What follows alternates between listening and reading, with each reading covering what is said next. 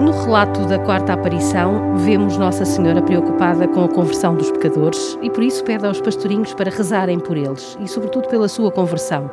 Este ato de reparação é transversal à mensagem de Fátima, mas pede-lhes também para utilizarem o dinheiro na construção de dois andores e de uma capela, como que a incitar a este culto. É neste mês que muitos se deslocam à Cova da Iria para ganhar forças para o ano de trabalho. Falo sobretudo dos migrantes que, quando regressam a casa, vêm sempre a Fátima. Este ano, o presidente desta peregrinação foi o bispo de Fall River, onde existem muitos imigrantes portugueses, sobretudo descendentes de açorianos, mas também ele é um migrante na terra dos Estados Unidos. Obrigado, senhor Dom Edgar da Cunha, por ter aceitado o nosso convite para este podcast. Como é que numa terra onde há tantos portugueses devotos do Senhor Espírito Santo e do Santo Cristo dos Milagres, se vive o culto a Nossa Senhora do Rosário de Fátima? Olha, uma das coisas que eu notei quando eu cheguei na Diocese de Fall River é exatamente a, a devoção do povo português, não só a, ao Divino Espírito Santo, ao Santo Cristo, porque é, é, os açorianos têm muita devoção a isso, mas a, a devoção à Nossa Senhora de Fátima. Toda vez que se fala de Fátima, ou toda vez que se refere a Nossa Senhora de Fátima, as procissões de todas as festas sempre incluem Nossa Senhora de Fátima.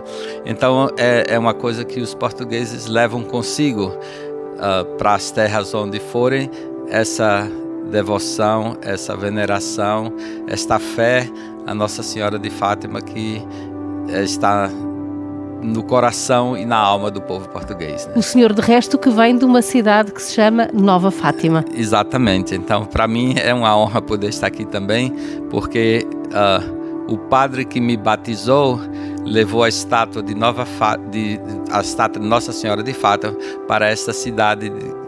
na Bahia, no Brasil, e deram o nome de, naquele tempo ainda era Vila de Fátima, e depois passou a ser cidade e se chama agora Nova Fátima. Então a padroeira é Nossa Senhora de Fátima, e eu cresci também com muita uh, devoção e participação nas procissões, nas festas de Nossa Senhora de Fátima. Então temos muito em comum. O que é que esta uh, invocação, digamos assim, diz a um cristão? Uh, que apelo é que tem Maria na vida de um cristão? Oh, pr- primeiramente, uh, na vida do cristão católico, especialmente, uh, o papel da Virgem Maria, de Nossa Senhora, foi sempre um papel importante, porque ela, como a mediadora, aquela que trouxe Cristo ao mundo, a mãe do Salvador, a mãe de Deus, a nossa mãe. Então, eu acho que em cada país tem uma devoção especial a um ou a alguns títulos de Nossa Senhora. Eu, eu trabalhei muito com vários. Então, se aqui Nossa Senhora de Fátima, no Brasil Nossa Senhora Aparecida, no México Nossa Senhora de Guadalupe, na, na, na Argentina e no Equador, e, e cada país tem um, uma, uma devoção especial a Nossa Senhora, porque a função dela de ser a mediadora, aquela que nos leva a Cristo, que nos conduz a Cristo. E é isso que, inclusive, ontem à noite, na minha homilia, eu tentei também recordar isso, que Maria é aquela que sempre que nos quer, que nos quer conduzir a Jesus. E esse é o papel que ela tem feito na história e na Igreja e que continua fazendo hoje. Uhum.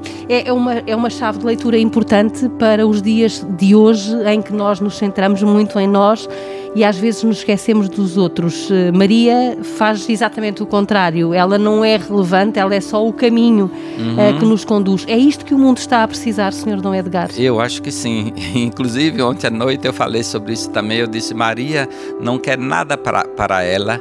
Ela não, não quer uh, trazer atenção para ela. Inclusive, o, a, o evangelho de ontem à noite foi quando faltou o vinho. Ela diz, façam tudo o que ele vos disser. Então é sempre Maria no, nos levando a Jesus, nos conduzindo a Jesus, nos pedindo que façamos o que Jesus disser. E a mensagem de Fátima também é essa, é, é levar as pessoas à conversão, à oração, a, a serem instrumento de evangelização no mundo, a, a paz no mundo, tudo isso que é essencial à mensagem de Cristo e que Nossa Senhora tem feito nas aparições dela de tantos lugares, e, e especialmente Fátima, que tem uma, uma repercussão mundial. Talvez Nossa Senhora de Fátima tenha um apelo universal. Algumas outras dessas, uh, dessas outras aparições ou títulos de Nossa Senhora são mais local. E, e, e Fátima conseguiu se tornar universal. A devoção de Nossa Senhora de Fátima a gente encontra no mundo inteiro. E, e isso demonstra a, a importância dessas aparições aqui e da mensagem de Fátima para o mundo, né? Hoje esta mensagem é atual, já percebemos até pelo próprio contexto, não é? Em que ela se deu em mil novecentos e dezassete, olhando para os dias de hoje, guerras, uma pandemia, os próprios pastorinhos, dois dos protagonistas é. da mensagem foram vítimas de uma pandemia, a gripe espanhola. Pergunto-lhe, olhando para esta mensagem, o que é que nós cristãos podemos tirar dela para ler e interpretar o mundo e eh, sermos justamente os tais construtores da paz, da justiça que o Senhor apelava ontem? A mensagem de, de Fátima é tão importante hoje como ela foi há cem anos atrás, né? Então, a, a necessidade da oração, da conversão, os problemas de hoje, apesar de o mundo ser tão diferente do que era há cem anos atrás, a As necessidades urgentes de paz, de conversão, de, de fé, de, de religião, de oração, de, de união, de justiça, de trabalhar pela paz. Essas, esses princípios e esses, essas necessidades e esses anseios humanos que existiam lá há cem anos atrás estão tão evidente e necessitados no mundo de hoje como, como estava lá. Então, eu creio que nós temos que continuar promovendo, refletindo essa, essas mensagens, porque o mundo precisa ouvir, as pessoas precisam ouvir. O que é que o mundo hoje necessita efetivamente de paz? Já sabemos, estamos com uma guerra no coração da Europa, algo que era absolutamente improvável, uh, sobretudo pelos sinais que vinham de outras latitudes do mundo, mas que efetivamente uh, fizeram com que houvesse esta, esta, esta, esta guerra. O que é que nós estamos a precisar, uh, uh, uh, nós enquanto sociedade, enquanto humanidade? Nós precisamos de humanidade. Primeiramente, respeito pela dignidade da pessoa, porque quando nós, nós começamos a perder o respeito à dignidade da pessoa humana, o que é a pessoa humana, e isso se reflete no, no, na discriminação, se reflete no racismo, se reflete no machismo, se reflete na, uh, na, na guerra, na você achar que tem o direito de tomar de outra pessoa. Então, quando você perde esse respeito à dignidade humana de cada pessoa, aí, então, a injustiça, a discriminação, o racismo, a guerra, acham que não é mais uh, uma, uma coisa que está invadindo as, o direito dos outros, porque você já não tem mais respeito ao direito dos outros, à dignidade dos outros. Então nós temos que reconquistar essa dignidade de cada pessoa. Por isso que quando a, quando a gente uh, promove uh, aborto, eutanásia, essa, essas coisas que está dizendo, essa, essa pessoa não tem valor, se não nasceu ainda não tem valor, ou se não é produtiva e se já tá, não tem mais nada para fazer, não tem valor. Então nós temos que Uh, resgatar o valor, a dignidade de cada pessoa do, do momento daquele foi, que essa pessoa foi concebida ao momento que essa pessoa morre. E quando a gente vê isso, então a, as outras coisas se tornam mais fáceis e, portanto, mas isso também precisa de fé, porque se nós tiramos a fé, se nós tiramos Deus da nossa vida, da nossa sociedade, da nossa, aí agora a, a falta de fé leva a essa falta de respeito à dignidade humana, essa falta de respeito à dignidade humana leva aos abusos e, e, e todos os outros males que vêm disso. senhor Dom Edgar, mas hoje o problema é um problema da ausência de Deus ou é um problema da falta de fé, como o senhor acabou de mencionar, por parte daqueles que lideram o mundo? Eu falo de exemplos e dou dois exemplos. A Rússia, os Estados Unidos, uh, uh, o que vemos é a criação de divisões. Nos Estados Unidos, por exemplo, a questão do acolhimento aos imigrantes que vêm da América Latina. Quando devemos olhar para o próximo e acolhê-lo, construímos muros e barreiras. na Rússia, uma invasão a, a, a um país, enfim, que tinha a sua própria soberania, que tem a sua própria soberania, mas em qualquer um destes estados, em qualquer um destes regimes, não nos é perceptível que haja uma ausência de Deus. Não estamos a falar de ateísmo, estamos a falar, efetivamente, de um problema político. Falta fé aos nossos dirigentes. Uma coisa que me preocupa muito é... eu vejo o mundo hoje tão dividido ideologicamente, tão dividido uh, em, a, até na fé, tão dividido nas religiões, dividido na política, dividido e, e essa divisão causa um mal muito grande, porque as pessoas que estão de um lado não respeitam o outro lado, não ouvem o outro lado, não consideram os valores do outro lado, considera somente os valores do seu lado e se tornam cegos. Ontem a gente estava conversando e, e eu disse: o amor é cego, mas também o fanatismo político é cego. Porque quando você se torna um fanático político, você se cega e você não vê aí agora os valores dos outros, as, as necessidades dos outros, a importância dos outros, a dignidade dos outros, porque você se tornou cego. E então esse fanatismo político está, eu creio que está fazendo um grande mal. E tudo isso eu acho que o secularismo que invadiu a nossa sociedade nas últimas décadas e continua crescendo tem, tem causado grandes males também, porque as pessoas não têm mais um sentido da verdade. Então a verdade objetiva não tem mais importância, porque a minha verdade é a que vale, a minha opinião é a que vale, a minha informação que eu tenho dos meios de comunicação, das redes sociais, da, das fake news é que vale. Então hoje, hoje não existe mais um respeito à verdade como existia antigamente, porque as pessoas questionam tudo. Será que isso é verdade? Será que isso não foi alguém que editou esse... Você vê um vídeo de alguma coisa e alguém está duvidando, porque acha que alguém pode ter editado e fez transformado. Então a verdade está em crise também. E isso tudo faz com que o mundo se torne mais complicado e mais difícil. Tal como a noção entre o bem e o mal. É. Exato. Qual é a responsabilidade da Igreja também nesta, nesta perda de noção do bem e do mal? Olha, a, a missão da Igreja é continuar pregando o Evangelho, é continuar pregando a, a, a verdade de Cristo. Ah, muita gente vai duvidar, muita gente vai rejeitar, muita gente não vai aceitar, mas isso não significa que nós vamos parar de pregar. Ah, a verdade do, da mensagem de Cristo, do Evangelho de Cristo, é uma só. E essa verdade foi... verdade há dois mil anos atrás, como ela é verdade hoje e como será no futuro. E a Igreja tem que continuar pregando. E vão existir aqueles que vão aceitar, aqueles que vão rejeitar, aqueles que vão ignorar. Isso aí aconteceu também há dois mil anos atrás e vai continuar acontecendo. E, mas isso não quer dizer que nós vamos mudar a mensagem não, e nem deixar de pregar. Então é, é continuar firme na fé e na mensagem de Cristo que o mundo precisa. O mundo precisa essencialmente do bem, não é? Para que possamos crescer enquanto humanidade e tornar-nos mais próximos uns dos outros.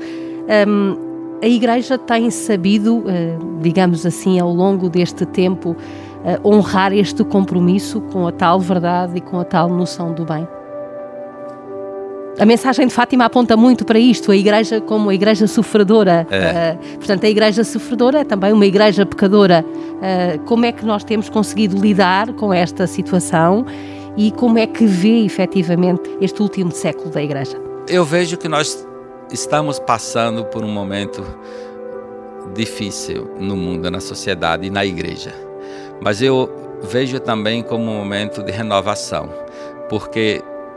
nos momentos na história, se a gente olhar na história e ver os momentos de prosperidade e de, e de, e de coisas boas, foram com a, os momentos que a Igreja se enfraqueceu.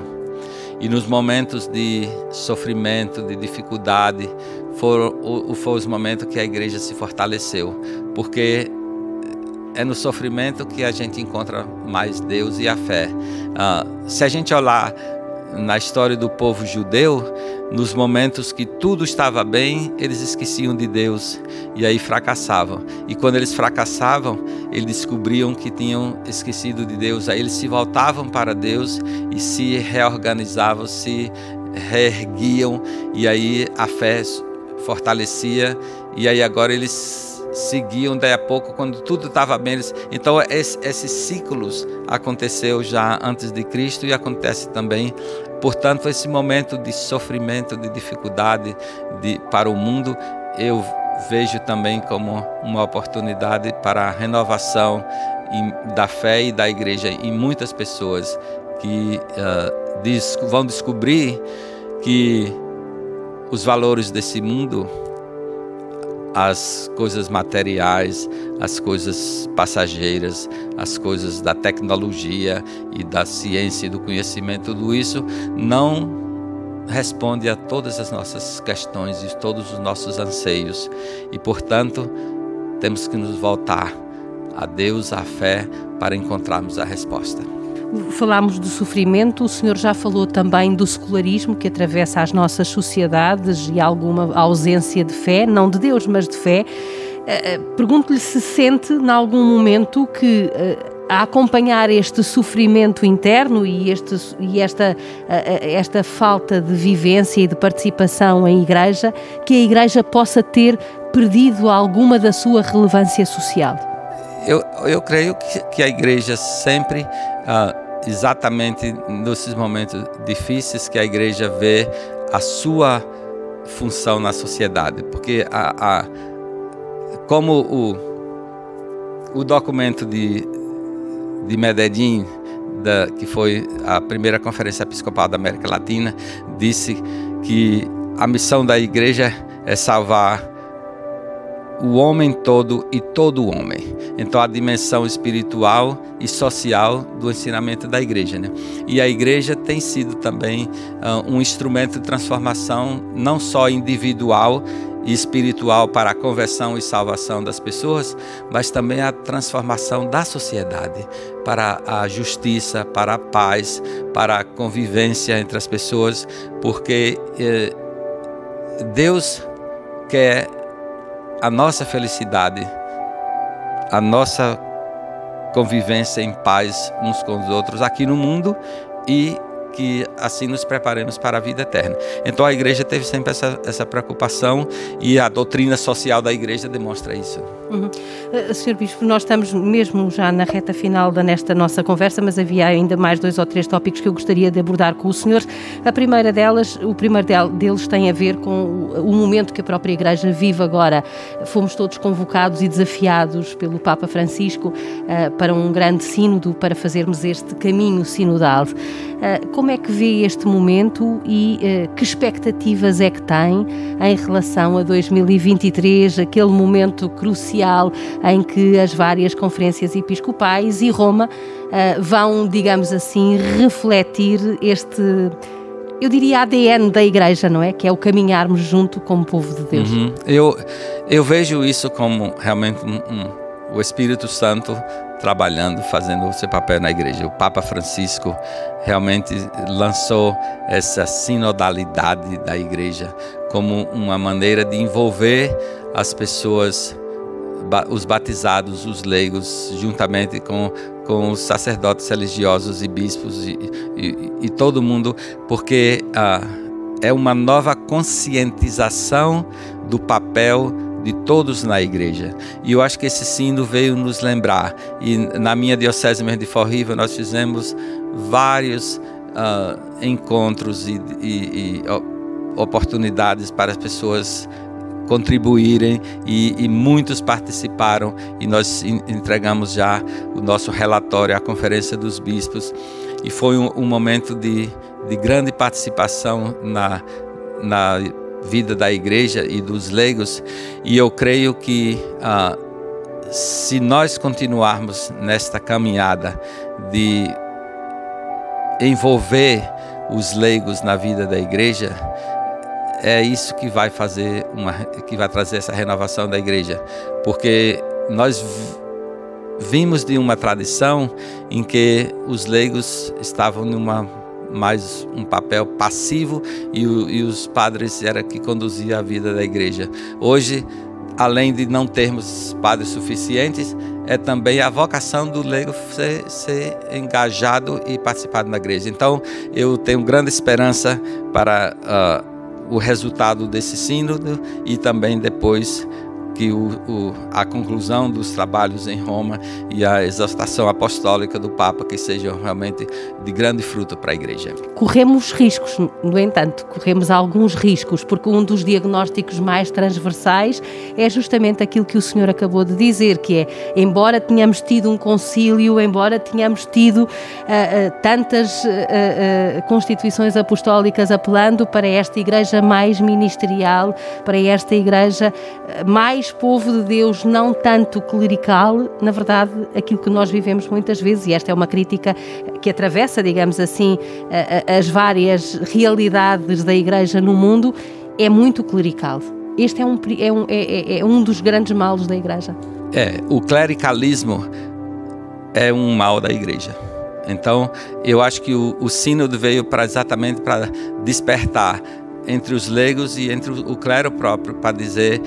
O momento do clericalismo já não tem mais função na igreja. Hoje nós somos uma igreja do povo de Deus encaminhada juntos. Ah, então não é mais ah, o, o, o padre lá em cima, o clero lá em cima e o povo lá embaixo. Vamos, nós estamos. Eu, eu a minha última carta. Ah, a carta pastoral para a diocese foi exatamente isso, caminhando juntos uh, com Cristo. Nós estamos aqui nessa caminhada juntos e eu sempre dou ênfase a isso. Não, somos todos o povo de Deus. Eu estou aqui como o, o, o líder da, da diocese, como uh, responsável pela diocese, mas nós estamos caminhando juntos e eu acho que essa mensagem precisa ser repetida sempre para conscientizar, porque nós temos que mudar essa cultura e essa mentalidade, e não se muda uma cultura e uma mentalidade de um dia para outro. Uhum. Uh, senhor Dom Edgar, faço-lhe uma última questão e que tem a ver essencialmente também com uh, uh, uh, estes apelos que vêm do Papa Francisco, uh, nomeadamente nesta última uh, uh, encíclica Fratelli Tutti. Um, o senhor vem uh, de um continente uh, uh, onde a expressão católica é muito evidente, mas de um país onde os católicos não são a maioria dos crentes. Como é que se faz o diálogo entre uh, cristãos e de que forma é que o diálogo religioso pode ser efetivamente promotor de uma verdadeira paz? Essa é uma, uma questão muito interessante e, e, na realidade, nos Estados Unidos nós temos um movimento ecumênico e interreligioso muito forte, porque existem tantas religiões e tantas diversidades de religiões e cultura. Nós temos, na, na Conferência dos Bispos, nós temos um, uma comissão ecumênica. Nas dioceses, geralmente, existem ecumen- é, comissões ecumênicas responsáveis. Nós, muitas vezes, eu, às vezes, me reúno com os... Uh, Uh, membros de outras religiões, de pastores protestantes e, e rabinos, e a gente se reúne para refletir junto, para orar juntos. Nós fazemos isso. Uh, a semana passada eu estava celebrando o aniversário de uma paróquia e, e o, o, o pároco me apresentou um pastor amigo dele que estava lá na missa. Então ele veio para a missa porque era aniversário da paróquia, o bispo veio e ele, com toda gentileza, com todo respeito, veio e participou da missa uh, até o final da missa. Então a A gente vê isso, uma, que existe en, entre as pessoas de mais consciência e de mais uh, uh, instrução, que o valor do respeito à, à fé do outro também, e que se trabalharmos juntos nós podemos melhorar o mundo, fazendo com que cada um vivendo a sua fé e respeitando a fé do outro, porque não podemos tentar impor a nossa fé, o nosso lado somente. Temos que respeitar os outros também. E, e cada um no seu caminho. Existem vários caminhos que levam a Deus. Estivemos à conversa com o bispo de Fall River, Dom Edgar da Cunha, sessenta e nove anos, o primeiro brasileiro a ser ordenado bispo nos Estados Unidos da América e sempre ligado a muitas comunidades de língua portuguesa, primeiro em Newark, estado de New Jersey, e agora em Fall River, cidade irmã de Ponta Delgada, no estado de Massachusetts, onde vivem milhares de açorianos ou descendentes insulares. O podcast Fátima no século vinte e um regressa no próximo mês.